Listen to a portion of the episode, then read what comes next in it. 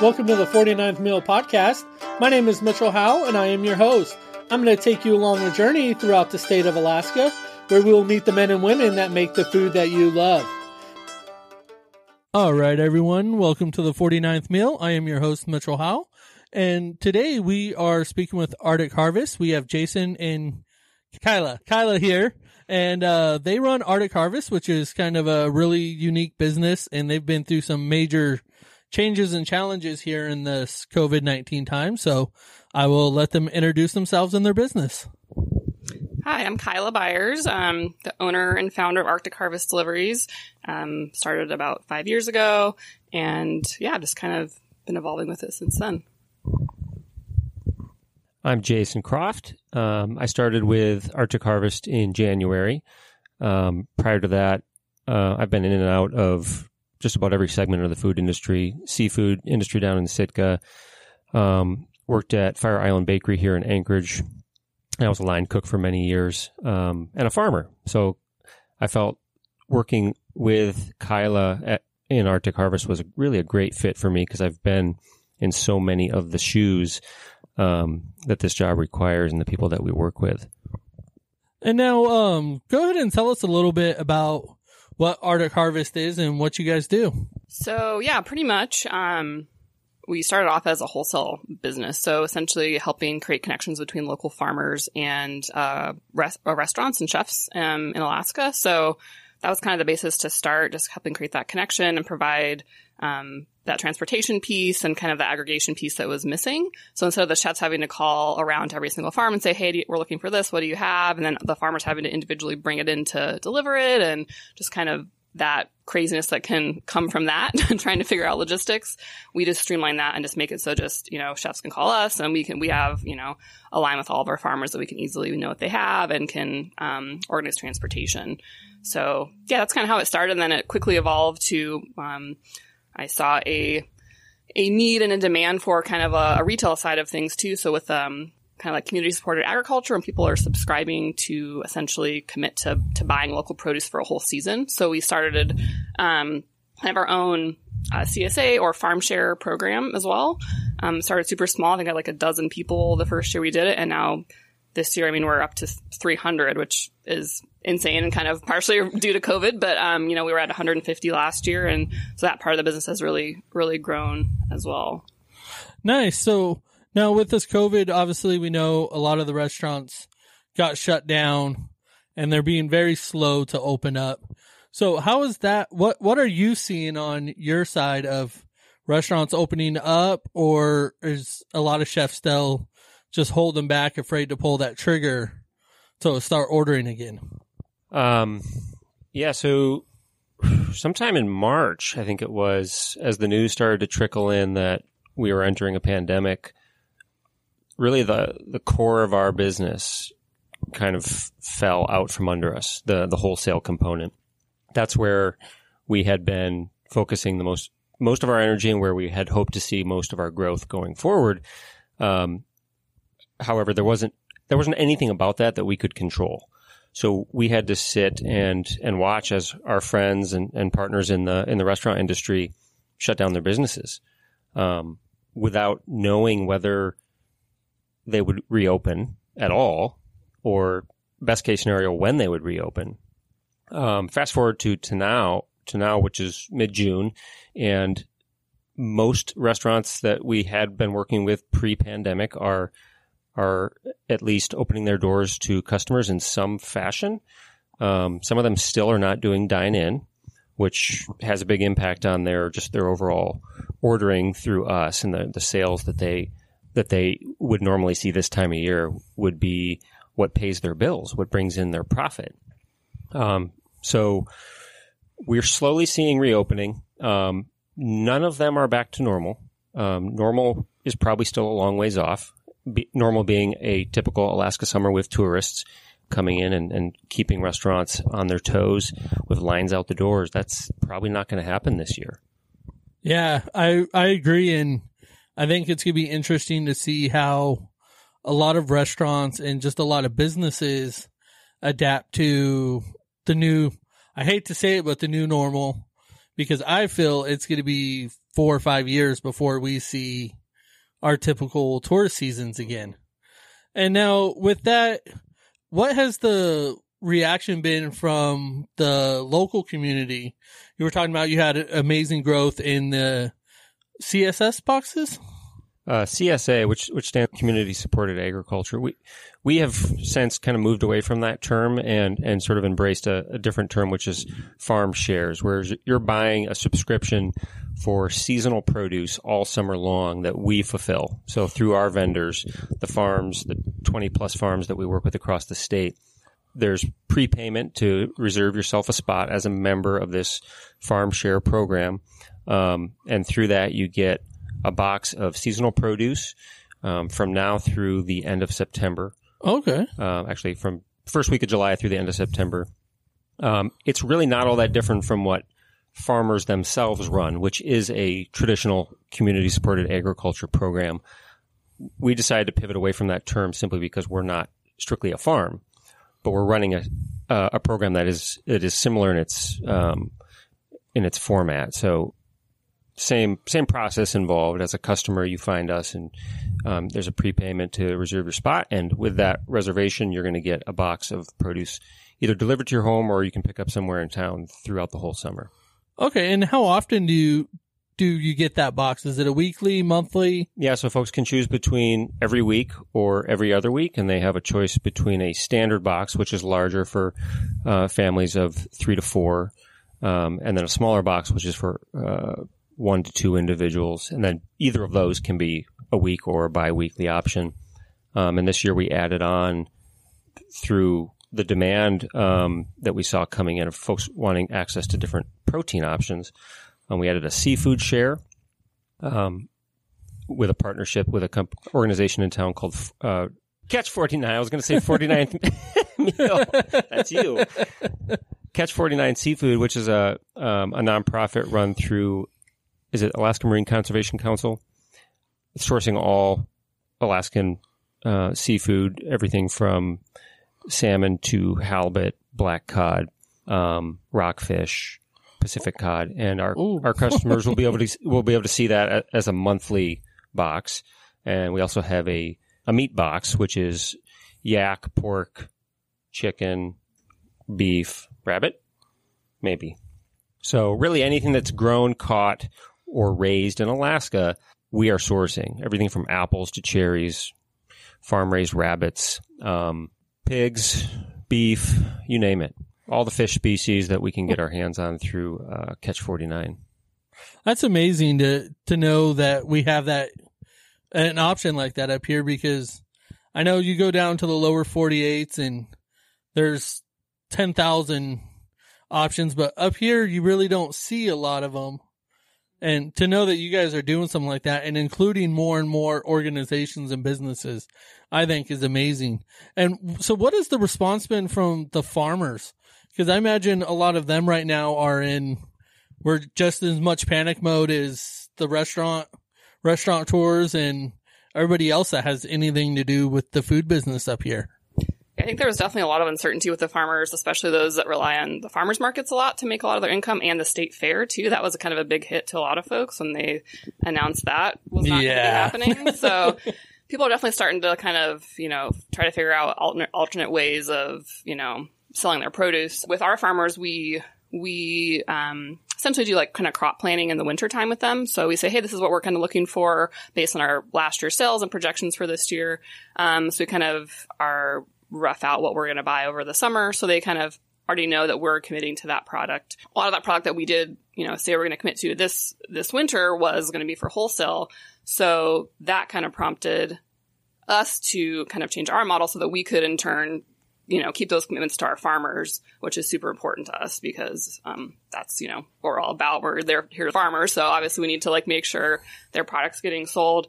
Um, so yeah, we really did a big pivot to, to doing more of the um, the farm share boxes, which allows us to well, one sell more product, but also to kind of just have that flexibility with people can people can customize their boxes, so there could just be different options of like, hey, we have a ton of broccoli this week from farmers, so you know, people like broccoli can get get a ton of broccoli, you know, and that kind of thing.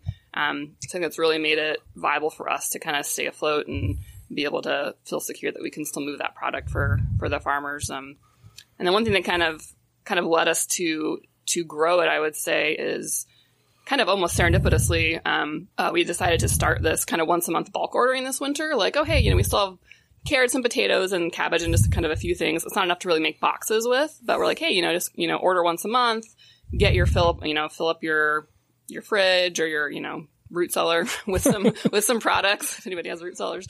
Um, but um, and so that was going really well. And once kind of COVID hit, we're like, okay, we actually let's let's do this, make this a weekly thing because people aren't wanting to get out.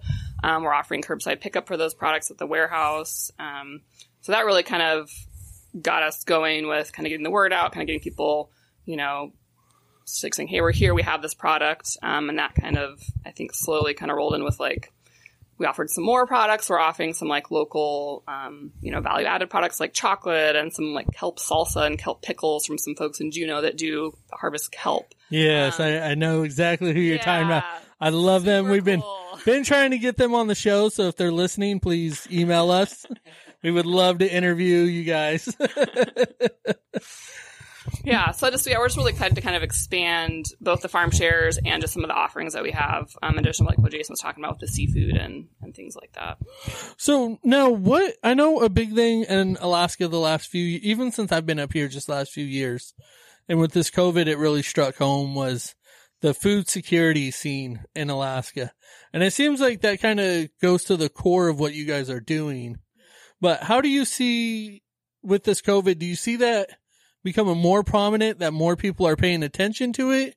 Or is it still kind of just simmering on the back burner? People are definitely paying attention right now. Yeah, it's we, we, we've seen it already This with the amount of people that have been ordering from us. So we've gotten just emails and phone calls asking about how, how people can get local products. Um, we've really seen it with our with our ranchers, especially. Um, I mean, with, there's like kind of a, a, meat shortage nationwide, and so ranchers are really especially getting like hitting hit with that demand. Like, and it's just the butcher plants can barely keep up in the state with with the demand right now for local for local meat. Um, and so I think the same is going to be with local produce as well as soon as it really starts coming on this summer. Um, but I think, yeah, I think that is one of the kind of you know maybe hidden positives of COVID is that people are really kind of seeing that we are a bit fragile up here and you know potentially with stuff like this happening that we do really need to make sure we're, we're we have a food supply in the state and we're you know supporting our farmers not just in disaster but you know it has to be they can't just you know double their size overnight. So we have to kind of be supporting them throughout you know good times and bad so that we have that that you know security um, in the future. Yeah that was one of the interesting things. Um, we talked with alaska farm tours a couple weeks ago had them on the show and she was talking about how the ranchers have to they can't just go out just buy this big chunk of land overnight because of housing and everything else. And I know living in Sitka, um, we had several times where the barge would get delayed. I never worried, knew what food insecurity was coming from Texas until that barge got delayed and we went a month, almost a month on the island with no dairy products because it got delayed in Juneau. And then by the time it got to us, everything was bad. yeah. So it's interesting even to see up here in the mainland Alaska to see it come up front and center again. And now, where do you guys see see yourselves going in the, let's say, even the next two to three years? Because obviously, with everything going on, nobody knows what's looking like in the future. But where do you guys want to see yourself going in, in the next two to three years? Um, I really would like to, you know, help support like new farmers that are coming on or just have existing farmers expand their operations. That's kind of one of the things that, you know, I've wanted the business to kind of slowly do is say, hey, like we're creating this stable market for farmers, which they didn't really have in, in large scales before. I mean, there was, there was grocery stores, which is a, as a, as a large market, but not every farmer can get into grocery stores. It's, it's a really big ordeal to get into a grocery store with all the paperwork and all it's, you know, the co- upfront costs with that kind of stuff. So we're trying to be that kind of, you know, middle size sort of aggregator that can really just work and have those kind of one-on-one connections with farmers and just really be able to like you know not make it prohibitive for them to get product to to larger customers so really just kind of be able to create that those relationships and that trust with farmers that when we say you know we you know we want to commit to this product that they know they can trust us and we're finding those buyers for their product so they can grow their farms sustainably and hopefully new farmers can come on too you know that that kind of want to get into farming but maybe don't feel comfortable um, that they'll have a place to sell products. So if we can say, hey, if you grow this, we'll buy it, um, and just kind of help create some of that security and stability for farmers. Um, also, I'd really, I really think it's cool that we're we're able to add more of these local products on to the farm shirts. It's kind of one of the the more of the longer term goal that I had, and just kind of ended up becoming a, a short term, really quick um, thing that we we realized and um, were able to to make happen. So just having kind of a like a full diet farm share, full diet access to, to local products, I think is really something that I would like to see the business um, facilitate. Um, that's a great answer. I think I would say ditto to everything Kyla said, and maybe just taking a, a, a step back and looking at the, the big picture for where we go for the years ahead. I would like to see that we can sustain any growth that the farmers add on to their operations this year to to, to match that um, the increased appetite for local. I want to see us be able to build that um, and and hold it steady and continue to even grow it because there's so much opportunity for more um, small, diverse farming operations in the state. Um, there's plenty of great land still out in the valley, Wasilla and Palmer and the Butte and Sutton, uh, where where new young farmers can get started, where land is not that expensive and the soil's quite good. Um, and same is true up in the Fairbanks area. Um, a lot of a lot of young farmers up there that are breaking into the Tanana Valley Farmers Market um, and ranchers getting into increasing the, the, the state's demand for for local meat. Restaurants hopefully will continue their support, the ones that will make it through this uh, the dire moment that we're in. Um, hopefully, they'll see the value in in continuing to to promote local produce on their menus and local meat on their menus because I think people living up here um, they know they realize that that that supply chain can can be disrupted and we don't have more than a couple of days, I think as the saying goes, of of food supply up here for the residents of Alaska. If the barges were to stop running and the or the the trucks were to stop coming out the Glenn Highway, um, we wouldn't have very long before the shelves would be empty. Um, so our role in all of this at Arctic Harvest is to help build this local supply chain and make it as robust as possible. Yeah, I know. I've I've noticed in the cooking industry, it's uh, there's been a big shift from Sysco U.S. Foods. That's just where you get everything to getting more of that local produce because and meats and stuff. A, a, lot of even just the customers coming in. Mm-hmm. That's one of the first questions they ask the servers is, "Hey, is this local? Where did this come from?" And that was kind of one of the things that got me started in this show doing the show was coming from the cooking industry. And I'm like, hearing all the stories of how different things are made and locally, I'm like, you know, hey, let's explore this some more. So I think it's, it's definitely a challenging market being in Alaska compared to some other places. But I, again, I, I just commend you guys for seeing that gap in the need for the locals and the chefs and stepping in and filling it.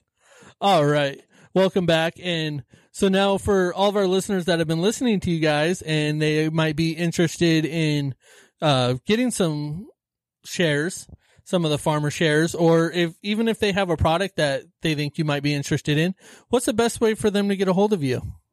Um, so you can check out our website. It's arcticharvestak.com.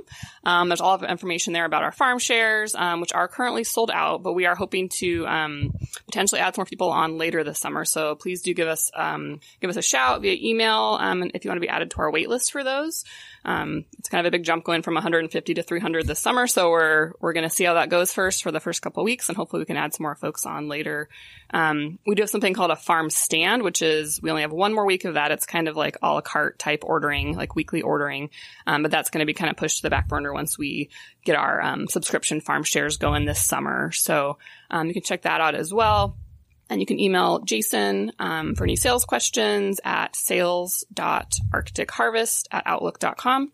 I'm also on social media on Facebook and Instagram. All right. And for our listeners, if you click up on that icon, you will be taken to our show notes and we will have all their social medias links on there. Well, thank you all so much for coming on and explaining to us what Arctic Harvest does and the value that you're providing for the community. And we hope to hopefully work with you guys on some events sometime this summer. Yeah, for sure. Yeah, thanks for having us.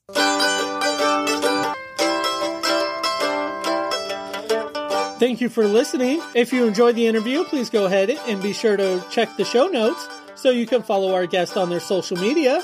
And we also ask that you please give us a thumbs up or a rating wherever you are listening to this podcast. And if you did not like the show, well, just go ahead and listen to something else then. Nobody needs a negative Nancy.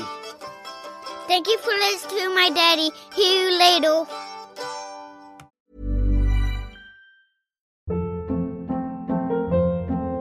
Hold up. What was that? Boring. No flavor. That was as bad as those leftovers you ate all week. Keke Palmer here, and it's time to say hello to something fresh and guilt-free. Hello Fresh. Jazz up dinner with pecan-crusted chicken or garlic butter shrimp scampi. Now that's music to my mouth. Hello Fresh. Let's get this dinner party started. Discover all the delicious possibilities at hellofresh.com.